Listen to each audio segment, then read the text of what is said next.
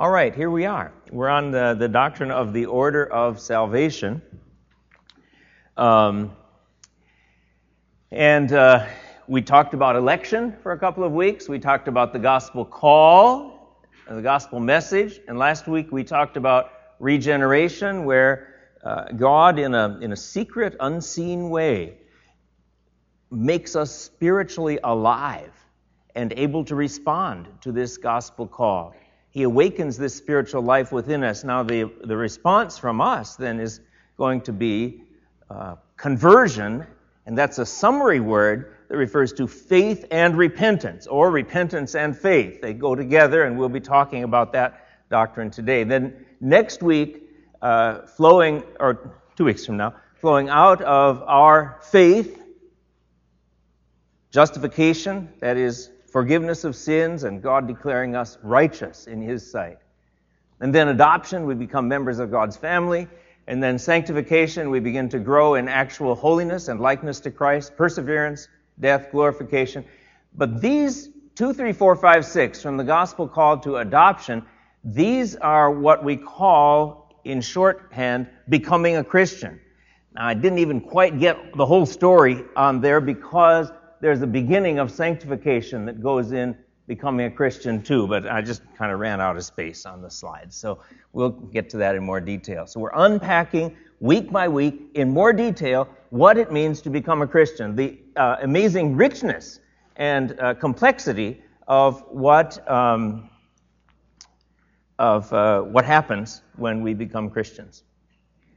So, definition of conversion: conversion is a willing response it's a willing response to the gospel call in which we sincerely repent of sins and place our trust in Christ for salvation. So we've got repentance and faith there, placing our trust in Christ for salvation. Now we want to unpack that and look at the two halves of it. First, um, I want to look at faith. I could look at them in either order, but uh, true saving faith we'll talk about first. True saving faith includes knowledge, approval, and personal trust. Knowledge, approval, and personal trust. Knowledge of the facts of the gospel alone is not enough to save us. Um, there is some intellectual belief that you believe that something instead of believing in someone. uh, James says you believe that God is one, you do well. Even the demons believe and shudder. Well, that isn't saving faith. That's just kind of an intellectual acknowledgement of some doctrines about God. That knowledge isn't enough. Knowledge and approval or agreement are not enough because there are instances where it seems like people understood something of who Jesus was or something of the gospel message, and they, there's an indication that they agreed with it, but they weren't yet saved. So, uh, John 3 2, Nicodemus came to Jesus by night and said to him, Rabbi, we know that you are a teacher come from God, for no one can do these signs that you do unless God is with him. But Nicodemus, though he, he had some kind of knowledge and agreement that Jesus had come from God and was from God, that wasn't saving faith. And uh, this is interesting where Paul is speaking to King Agrippa in Acts 26. King Agrippa, do you believe the prophets? I know that you believe and Agrippa said to Paul, In short time you would persuade me to be a Christian? That is, um, Agrippa apparently had read the Old Testament prophets and agreed that they were words of God, that they were true. But, but that didn't yet mean that he was a Christian. Paul was attempting to get him to come to the point of personal faith. Personal faith is more than just understanding and agreeing with the truths of the gospel. True saving faith comes when I decide to depend on Jesus to save me personally. And I've put it that way because when I speak about I, I'm speaking about me as a person. When I'm speaking about Jesus, I'm speaking about him as a person, and there's a personal interaction here, or a decision of personal trust or commitment. Saving faith, then, to trust in Jesus Christ as a living person for forgiveness of sins and for eternal life with God. So this would include not only understanding of the facts of the gospel, not only approval of or agreement of those facts or agreement with those facts, um, and a, a desire to be saved, but also a personal decision to put my trust in Christ as my Savior. Now, let me explain from a number of verses how that happens. John 3:16 For God so loved the world that he gave his only son that whoever believes in him should not perish but have eternal life. And uh, Greek scholars, and not even sometimes not even evangelical scholars, just uh, scholars reading and commenting on the meaning of these Greek words, have said that this is a very unusual construction in Greek. Believes in him, pisteuo plus eis. Pisteuo means believing, the one believing. Eis is into, ordinarily, into him. It's almost like we're, we're believing, almost like entrusting ourselves into Christ or putting ourselves into Him. And, and this idea of pisteuo, the Greek verb for trust, does have, when it's related to persons, it has to do with an idea, idea of personal reliance on, dependence on a person, placing confidence in a person. It's not just intellectual belief. In fact, I don't know if you remember, about three years ago, I was in Oxford, England. Some of you were in the class, and I had opportunity to meet with uh, um, Peter Glare, who's the editor of the Liddell and Scott uh, Greek English Lexicon. Basically, the, uh, the, the greatest living expert on the meaning of Greek words, the greatest living expert uh, on uh, Greek lexicography, and uh, had opportunity to talk with him about a few things. I met with him two different summers there in Oxford, England. And uh, in the course of the conversation, I did ask him, what, you know, what about this sense of pisteuo uh, in relationship, and it has to how to relate to trust? And, and he said, yes, it's trust it is this idea of trust or dependence on or reliance on. That's very clear in the sense of the word. Now, you can have pisteuo that, I believe that something, and there is just intellectual acknowledgement, but, but, but belief in a person is, uh, is the idea of trust. So that whoever believes in him, that is, whoever decides to rely on, depend on, place the confidence of one's self in this other person, should not perish, but have eternal life. So there's a lot of content, a lot of power in this whoever believes in him in John 3:16. It's a it's a very rich and full sense of trust in another person. I um, I was trying to think of some analogies to that in human experience. When do you trust another person? Um, and uh, uh, I think if you're if you're going to a doctor for surgery, in a way, you're saying, I've investigated, I've heard about your reputation, I, I think you're a good doctor, I'll trust you to cut me open and do this or that. There's kind of a trust there, and you make a commitment to do that. Or when you uh, trust a lawyer for advice and you follow the lawyer's advice, there's some degree of trust. But I think a better one, even, is the decision to get married. Because that means I, have gotten to know you, I understand who you are, and I'm going to trust you to be faithful to me for the rest of our life. There's, there's a deep sense of personal commitment on the part of the wife to the husband or the husband to the wife. And that's that rich and full sense of believe in, that is, trust in. And of course, Jesus is more trustworthy than any bride or bridegroom, isn't he? He's, he's, he's the one who will never leave us or forsake us, never fail us, never let us down. And once we become familiar with what the Bible says about who Jesus is, then we say, yes, that is one whom I can trust as my Savior. That's saving faith. Or uh, the Greek English lexicon, Bauer, Danker, Arndt, Gingrich is the standards uh, authoritative Greek English dictionary or lexicon of the New Testament. Pisteuo, meaning one has to do with trust, belief of facts, but meaning two, with persons, to entrust oneself to an entity in complete confidence to believe in, trust, with implication of total commitment to the one who is trusted. And that's now they're just taking the sense in the New Testament, but of course they're getting the sense of what that word meant in Greek literature ordinarily as well, and uh, that's the definition that they are giving. So there's the idea of trust. This also from other pictures in the Bible about what it means to come to faith in Christ, because it sometimes it's talked about believe in or trust in. But in other times, there are uh, kind of word pictures that are given about what it means to trust in Christ. So uh, John 1:11 says uh, he came to his own home or his own people, uh, but his own people did not receive him. But to all who did receive him, John 1:12, who believed in his name, he gave the right to become children of God. Receive him is a, a synonym for believing in his name. Receiving him, it's a picture of, uh, I suppose, welcoming him into your home or welcoming him into your life. Jesus is coming. Do you receive him? Do you welcome him um, into sort of all of who you are? Do you receive him as, as a person? Again, that's a personal interaction. It's not just fact. Um, or uh, John 6:37, all that the Father gives me will come to me, and whoever comes to me I will not cast out. There's another picture, coming to Jesus. That, as if you picture him being on earth as a teacher, coming to him would be come to him to trust him, follow him, depend on him, uh, obey him.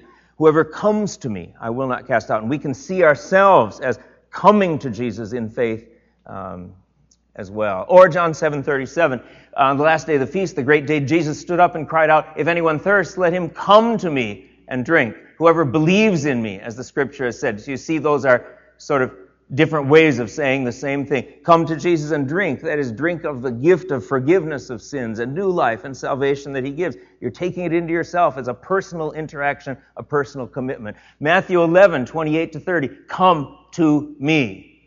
Personal. And when I have uh, prayed with Jesus, with people to uh, trust in Christ as Savior, I've said, picture Jesus now hearing you and saying to you these words Come to me. Come to me, all who labor and are heavy laden. You're, you're weary with life. You're weary with feeling guilty for sin. You're weary with trying to make yourself right with God. You can't do it. Come to me, says Jesus, and I'll give you rest. Come to me. And again, it's you as a person coming to Jesus as a person. Hebrews 7:25 Consequently he is able to save to the uttermost those who draw near to God through him since he always lives to make intercession for them. Again the picture of a living savior, not just believing facts that happened 2000 years ago and you read about it, oh, that's fine. I see Jesus was a good teacher. He claimed to be God. He rose from the dead. Okay, I believe that's true. It's not just that. There's a coming to Him, there's a drawing near to God through Him as a person. So that's saving faith. Um, do you want to talk about that for a minute? Uh, Art? Only begotten Son. Go ahead. Yep. Try, is, start is, again. Sorry, get to get it on the table. Well, I'm just wondering if the John 3:16 that you have up there, is there in the original text the word begotten son?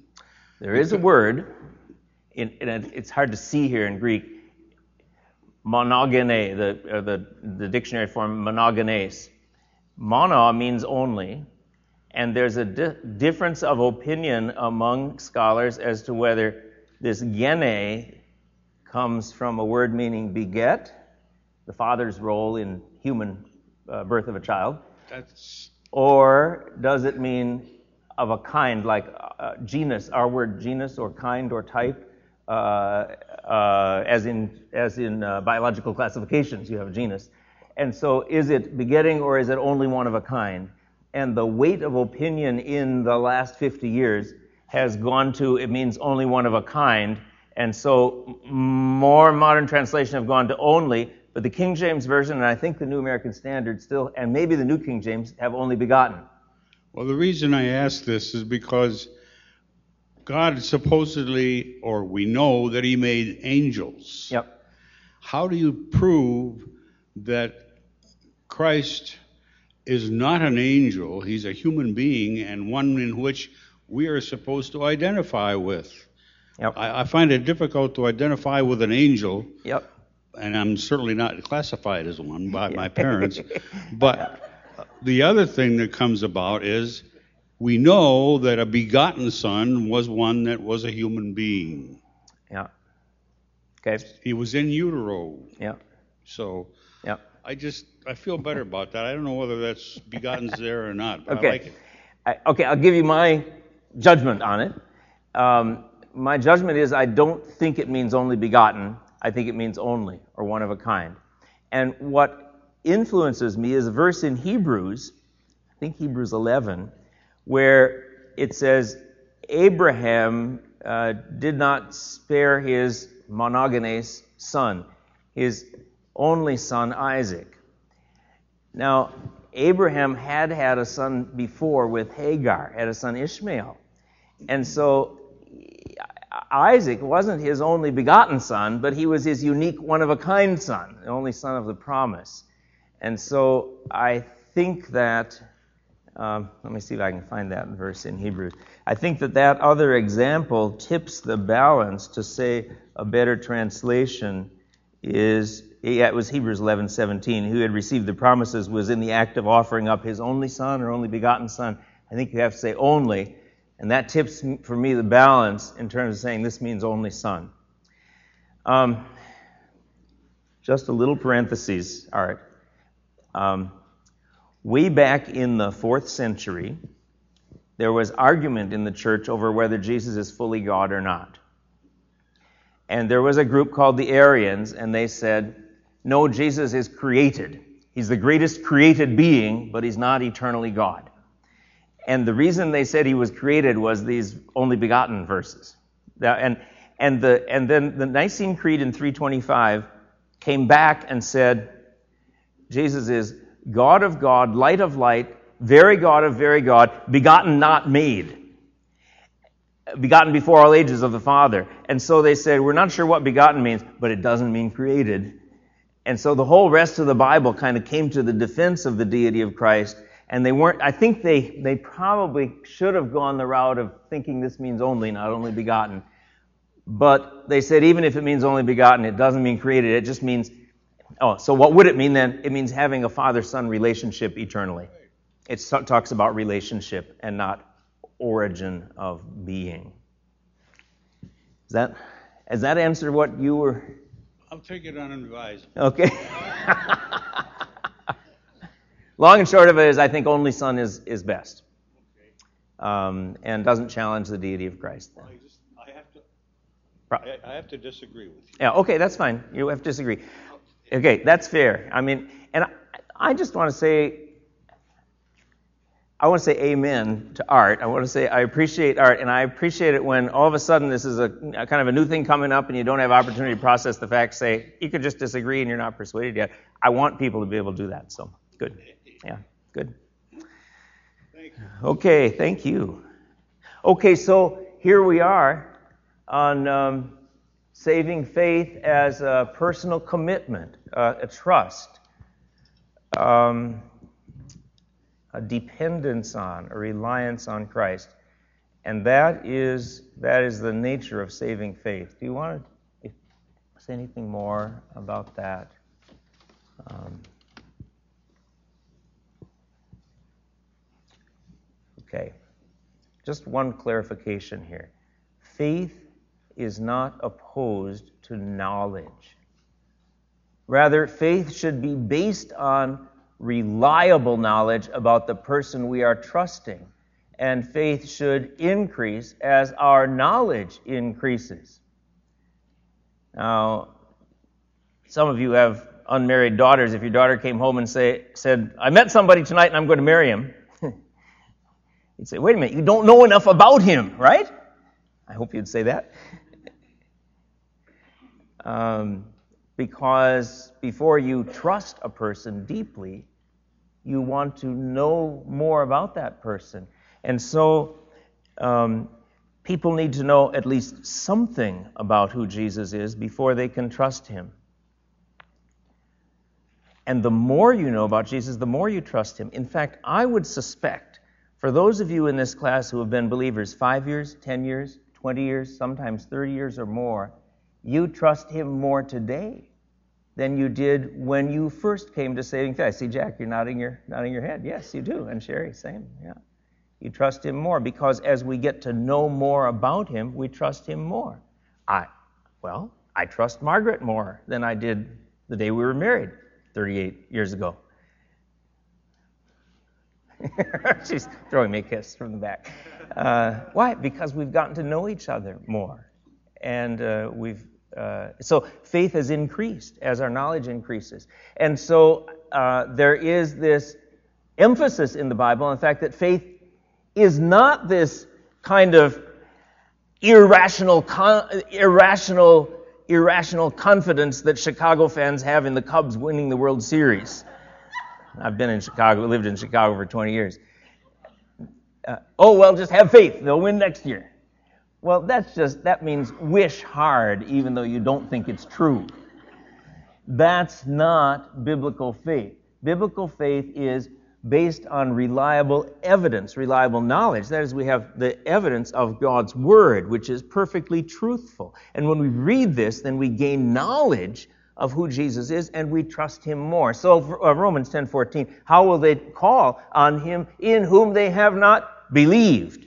And we're talking about faith again. How are they to believe in Him of whom they have never heard? You can't believe in somebody you don't know about. How are they to hear without someone preaching? So faith comes from hearing and hearing through the word of Christ. What he means by hearing is either reading or having somebody read to you the Bible and hearing it explained. You get faith by hearing God's words come to you. Faith grows as our knowledge grows. That's why it's important to read the Bible every day. Because as we read the Bible, our faith in God is renewed and refreshed and strengthened. Oh, Galatians 3 2, let me ask you only this, says Paul. Did you receive the Spirit by works of the law or by hearing with faith? Paul came and preached the gospel. They understood it, and then faith accompanied their hearing. That was their response. Faith and repentance must come together. Now I'm going to talk about the other, other side of the coin. Repentance defined. Repentance is a heartfelt sorrow for sin and a renouncing of it and a sincere commitment to forsake it and walk in obedience to Christ. Now, parallel to what we said about faith, repentance includes an intellectual understanding that sin is wrong, but also an emotional approval of the teachings of Scripture regarding sin. Yes, that's true. I realize I'm a sinner and I'm troubled by that. But third, not just being troubled or worried, there's a personal decision to turn from sin and seek forgiveness from God. And so there's like that person, that's, that's the other side of the coin of personal decision to trust in Christ. um, so faith and repentance must come together, repentance plus faith together, equals conversion, and conversion is a single action of turning from sin in repentance and turning to Christ in salvation. I used this illustration a couple of weeks ago, and I just want to see there's nothing fragile in here.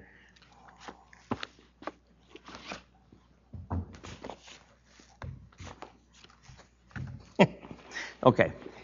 This is my sin that I'm clinging to as a non Christian. And I love this sin and I don't want to let it go.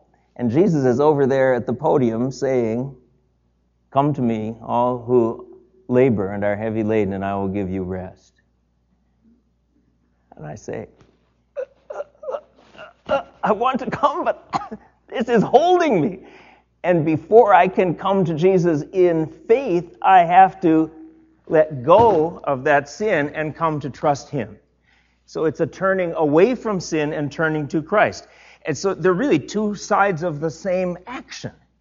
Let's look at this. Isaiah 55, 6 to 7 speaks this way. Seek the Lord while he may be found. Call upon him while he is near. That's this coming, that's pictured as coming to God in faith.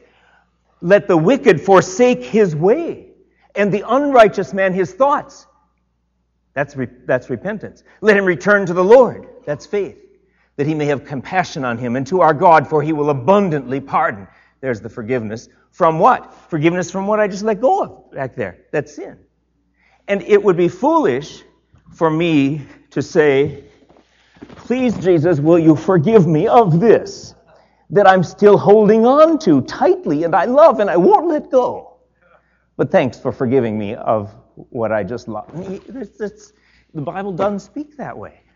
Both repentance and God's pardon are mentioned in the text. Now, repentance includes a strong awareness that one has offended a holy God. It's not just, oh, my life is a mess and everything's going wrong for me. So I don't like my life anymore, and oh, maybe there'll be a positive thinking solution for this or something. Repentance is rather an awareness that one has offended a holy God. And there should be a healthy spiritual fear that is part of that repentance. Acts 20, 21, testifying both to Jews and Greeks of repentance toward God and of faith in our Lord Jesus Christ. That repentance includes a turning toward God and really a sorrow and a desire to have God's forgiveness because one is in threat of eternal condemnation. It would be foolish not to tremble when you have that realization. And so here is that same Bauer, Danker, Gingrich lexicon on metanoia, repent, repentance rather, the Greek word, repentance. A change of mind, because meta is change, noia related to the word for mind, change of mind. But what kind of change of mind? Also with the nuance of remorse as regret for shortcomings and errors, with a focus on the need of change in view of responsibility to deity, repentance, turning about, conversion as a turning away. And then they quote in Greek Hebrews 6.1, turning away from dead works. So uh, uh, repentance from dead works is one of the foundational teachings of the faith, says Hebrews 6.1. It's a turning away, remorse, focus on a need in change in view of responsibility to deity. And they're saying that in ancient Greek literature, even outside the New Testament, repentance had that sense. And it's the word that's used. Uh, and the Greek word uh, metano, metanoeo, the verb, it has similar meaning. 2 Corinthians 7, 9 to 10. I rejoice not because you were grieved, but because you were grieved into repenting. For you felt a godly grief, so that you suffered no loss through us, for godly grief produces a repentance that leads to salvation without regret, whereas godly grief produces death. I'm sorry. Worldly grief produces, that's not typed What, what is 2 Corinthians 7, 9 to 10? There's a slip of the keyboard there, I think. Just hold on a minute. It's worldly grief produces death. Worldly grief. How did it say godly grief? Well, look, that word's supposed to be worldly right there. Sorry. False doctrine creeping into my PowerPoint. All right. okay, worldly. Okay, so it's it's a repentance that leads to salvation. Now, um, uh, people can debate whether it's uh, Paul talking about within the Christian life repentance that leads to further growth in salvation for the Corinthians, or actually their initial salvation. But in either case, the same thing is in view. That's what genuine repentance is. Some verses mention both repentance and faith as part of coming to salvation. So Acts 20, 21, testifying to both Jews and to Greeks of repentance toward God and of faith in our Lord Jesus Christ. Or Hebrews 6:1 talking about the foundational, the beginning, the first what you learn in Christianity 101 week 1, let us leave the elementary doctrine of Christ and go on to maturity, not laying again a foundation of repentance from dead works and of faith toward God. So repentance and faith are both named. Sometimes in the Bible, only faith is named.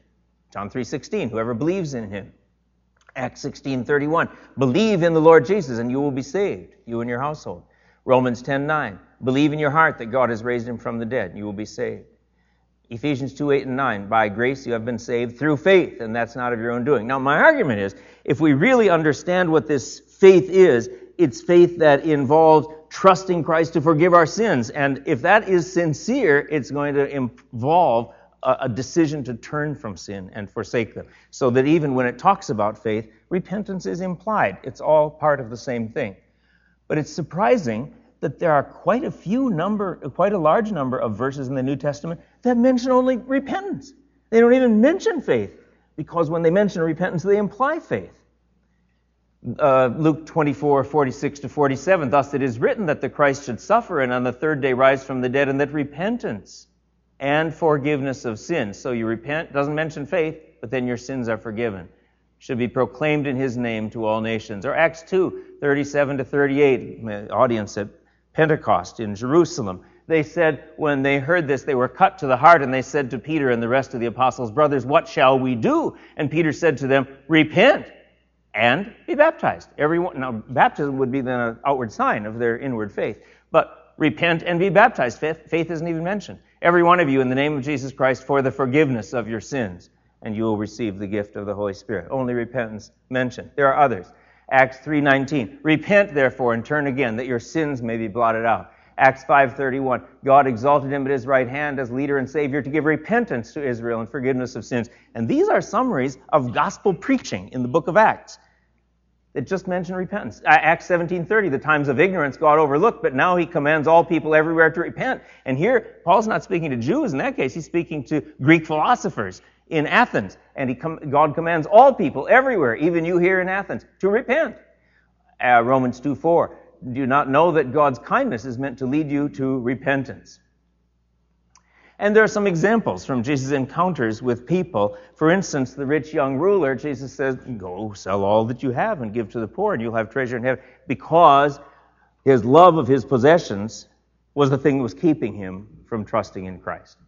And he wouldn't, he wouldn't turn from them. Or Zacchaeus, it's interesting that uh, Jesus declared that salvation had come to him that day when Jesus heard that he had given half his goods to the poor and repaid fourfold anything he had chosen. That was kind of an evidence that he was sincerely repentant for the wrong he had done in robbing people. And then the woman at the well, Jesus didn't say, go sell all you have and give it to the poor, because that wasn't the particular sin that was uppermost in her life. It was keeping her from Christ. It was rather her adulterous relationship. And so he said to her, go call your husband. She said, I have no husband. And he said, You're right. You've had five husbands, and the one you're with now is not your husband. So there he was, again, putting his finger on the one element in her life that was the most prominent in need of a change of heart. Or um, uh, Jesus with Nicodemus, he rebuked his rabbinic unbelief and pride in his own knowledge. Are you a teacher of Israel and yet you do not understand this? You must be born again. So uh, both faith. Okay, so that's so that's some verses mention faith and repentance. Some mention only faith. Some mention repentance. They go together. No, I want to stop there. Pammy.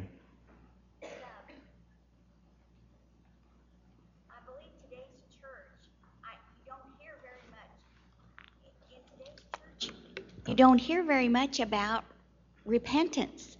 Uh, you hear about believing in Jesus, but you don't hear very much about repentance. Yeah. And then the second comment I wanted to uh, make was um, many of us who came to Christ as little children didn't have well we were of sin we had sin but then but um, i know most of my sinful behavior came that that was more than just rebellion or or doing bad things as a little child came later as I was a believer. Yeah. And like King David, um, I mean, he, here he was a man after God's own heart, yeah. and with Uriah and Bathsheba. yeah. um, could you speak um, to that? Well, um, uh, the, the next point on the outline is going to say both faith and repentance continue through life. So we should grow in our faith. It isn't just trust in Jesus once and forget about it. There's, and, and I think that there should be, well, what does Jesus tell us to pray every day? Forgive us our trespasses or forgive us our sins as we have forgiven uh, those who trespass against us. So it's a pattern. Just as we pray, give us this day our daily bread, we are to pray for forgiveness. And I do every day. Uh, right near the top of things I pray for on a list of things that I have in a notebook that I work through is, Lord, forgive my sins. And that's an ongoing forgiveness in terms of personal relationship. So it continues. But I think, I think, Pammy, even with small children, they have a sense of having done wrong. Yes, I did. Yeah, yeah. Okay, yeah. But Good.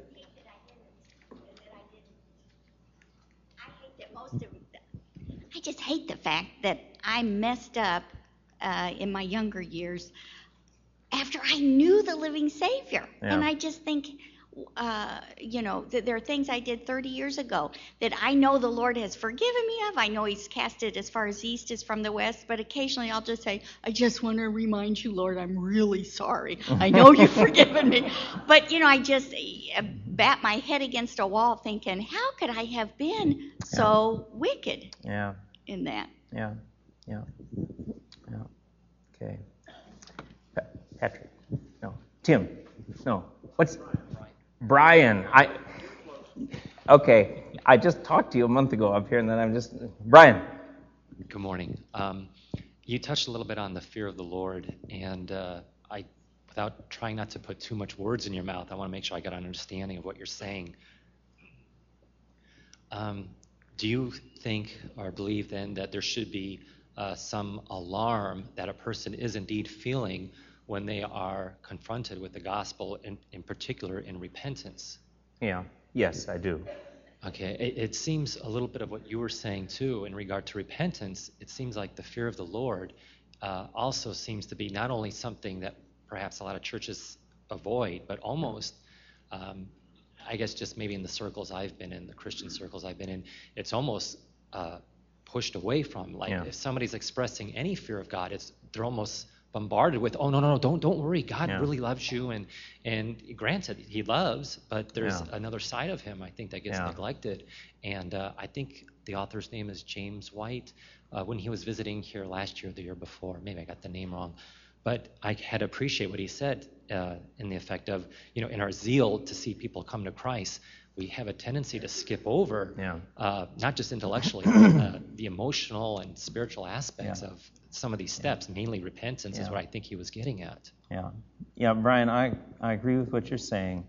And that's one of the reasons I think that this particular lesson is really important because in the United States, um, there are many, many wonderful Christians, many wonderful churches, and I understand that.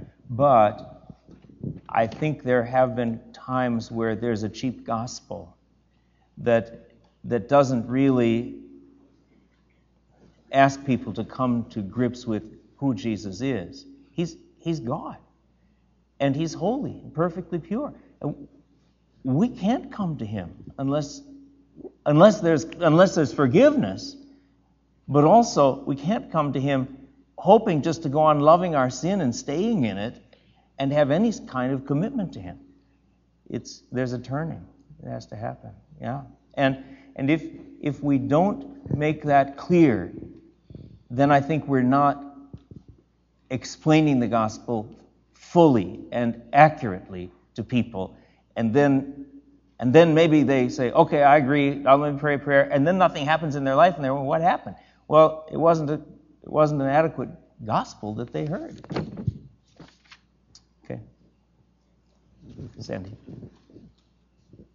There's a verse in the book of Joel that I think God just sort of lodged in my heart decades ago, Joel 2:13, and it's in the context of a call to repentance and it says rend your hearts and not your garments. Mm-hmm. And I when I bring that up uh, when I'm speaking or teaching, essentially, it, what that says to me is that if we caught a glimpse of the unparalleled holiness of God and the, the devastating destructiveness of sin, we would be utterly heartbroken.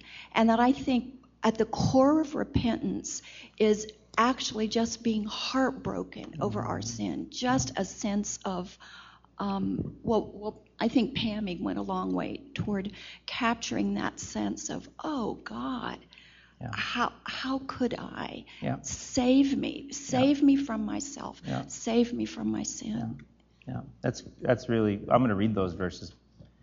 Sandy, yet even now declares the Lord, Joel 2:12, return to me with all your heart, with fasting, with weeping, and with mourning, and rend your hearts, rend, tear Tear your hearts and not your garments. Return to the Lord your God, for he is gracious and merciful. Mm-hmm. Slow to anger, abounding in steadfast love. Who knows whether he will not return and relent and leave a blessing behind him? Yeah, good, good. Over here, Gene. My experience the Billy Graham Crusade.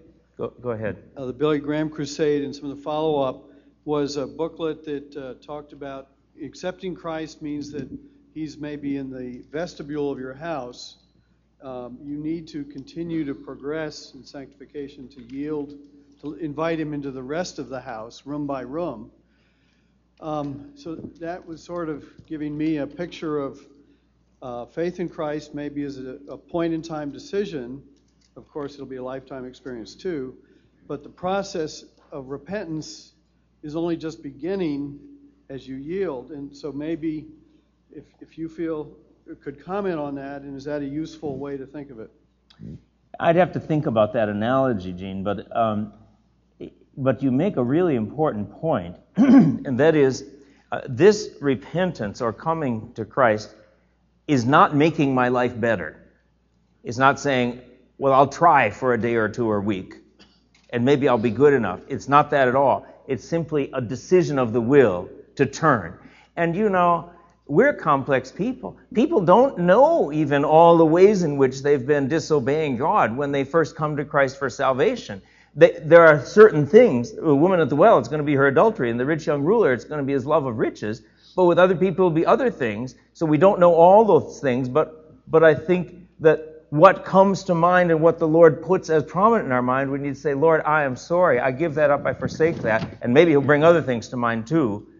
That's why I said last week, when I pray with people to trust in Christ as Savior, I say, where we come to this point in the prayer where it says, Lord Jesus, forgive my sins, I'm going to pause and be quiet. And whether you want to say it out loud or you just want to be in your own mind, the things that God brings to your mind where you've done wrong against Him, ask Him specifically for forgiveness of those things. And I'll just wait a minute or two or three till you're done in that dealing with God. And bring, but there, I think there has to be confession that has specificity to it. Say, Lord, I am sorry, forgive me, I turn from that, I forsake it. That's not changing my life because I want to guard that it's faith alone by which we're justified. But that faith has to include a sincere decision to forsake sin and turn from it. So, yep. Um, you know, Hosea 7:14 also talks about the fact that God longs to redeem us, uh-huh. but uh, we cry from or we wail from our beds instead of cry from our heart. Hmm. Wow. They do not cry to me from the heart, but they wail upon their beds. That's sadness because my life isn't going well. That's not repentance toward God because we've offended a holy God. Yeah, Don, thank you. Yeah, yeah, yeah, good. How am I doing on time? Okay, one more or anything over here or anybody else? Any more? Want to interact on this? Okay, let's let's just go on. Faith and repentance continue through life. Forgive us our debts as we've forgiven our debtors. Matthew 6, 12. 1 Corinthians 13, 13. Faith, hope, love abide these three. The faith continues. Paul, Galatians 2.20, the life I live in the flesh, I live by faith in the Son of God. So there's ongoing faith. Beginning faith at the beginning, it just continues through life. And uh, Revelation 3.19, talking to a church in Laodicea, Jesus says, those whom I love, I reprove and discipline, so be zealous and repent. There is turning from or repentance of sin as God brings it to mind throughout our lives. Okay. Um, well, these are just some things to think about. Um, I'll just ask these without just have you come to the trust have you come to trust in Christ personally? Or are you still at the point of intellectual knowledge and emotional approval of the facts of salvation without having personally put your trust in Christ? And uh, I, I expect most, maybe all of you here, have personally put your trust in Christ, but maybe you haven't. Maybe you've just been coming and kind of listening and thinking. And here's opportunities just to talk to Jesus and remember that He hears you, He's present with you, and you say, Lord Jesus, I turn from that sin that I know about, and I trust in you. I depend on you to save me. Forgive me.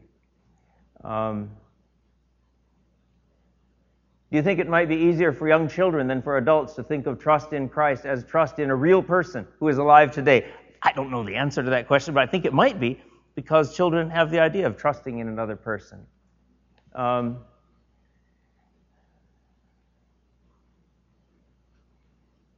Have you ever truly repented of sin, or do you think you've been taught a watered down gospel that did not include repentance? That's just a question to ask. We've, that's come up in our time. Do you think it's possible for someone genuinely to trust in Christ for forgiveness of sins without also sincerely repenting for sins? Well, I guess I've addressed that. I, I think no. I don't think it is. Um, and uh, there may be people who differ on that. There are, I guess, who differ on that, but I, I think they're viewed as two sides of the same action in the Bible. Let's pray. Lord Jesus, we thank you and we praise you. Lord, we once again, even though it may be for the thousandth time, or more. We turn from, we repent from sins that we have committed, careless words, wrongful thoughts, desires in our hearts that we don't want there, but we know they're still there. We repent and we ask for your forgiveness. And we turn to you, Lord, and we trust you again and again and again. We cast ourselves upon you for mercy. We are helpless. We cannot save ourselves. Lord, we thank you. We thank you that we can rely on you, depend on you, trust in you, commit ourselves to you. That you are the all sufficient Savior, the one who will never fail us or forsake us. We thank you for your promise that whoever comes to you, you will never cast out. So we come to you believing your word, believing that you accept us. And we love you, Lord, as our Lord and our Savior. Amen.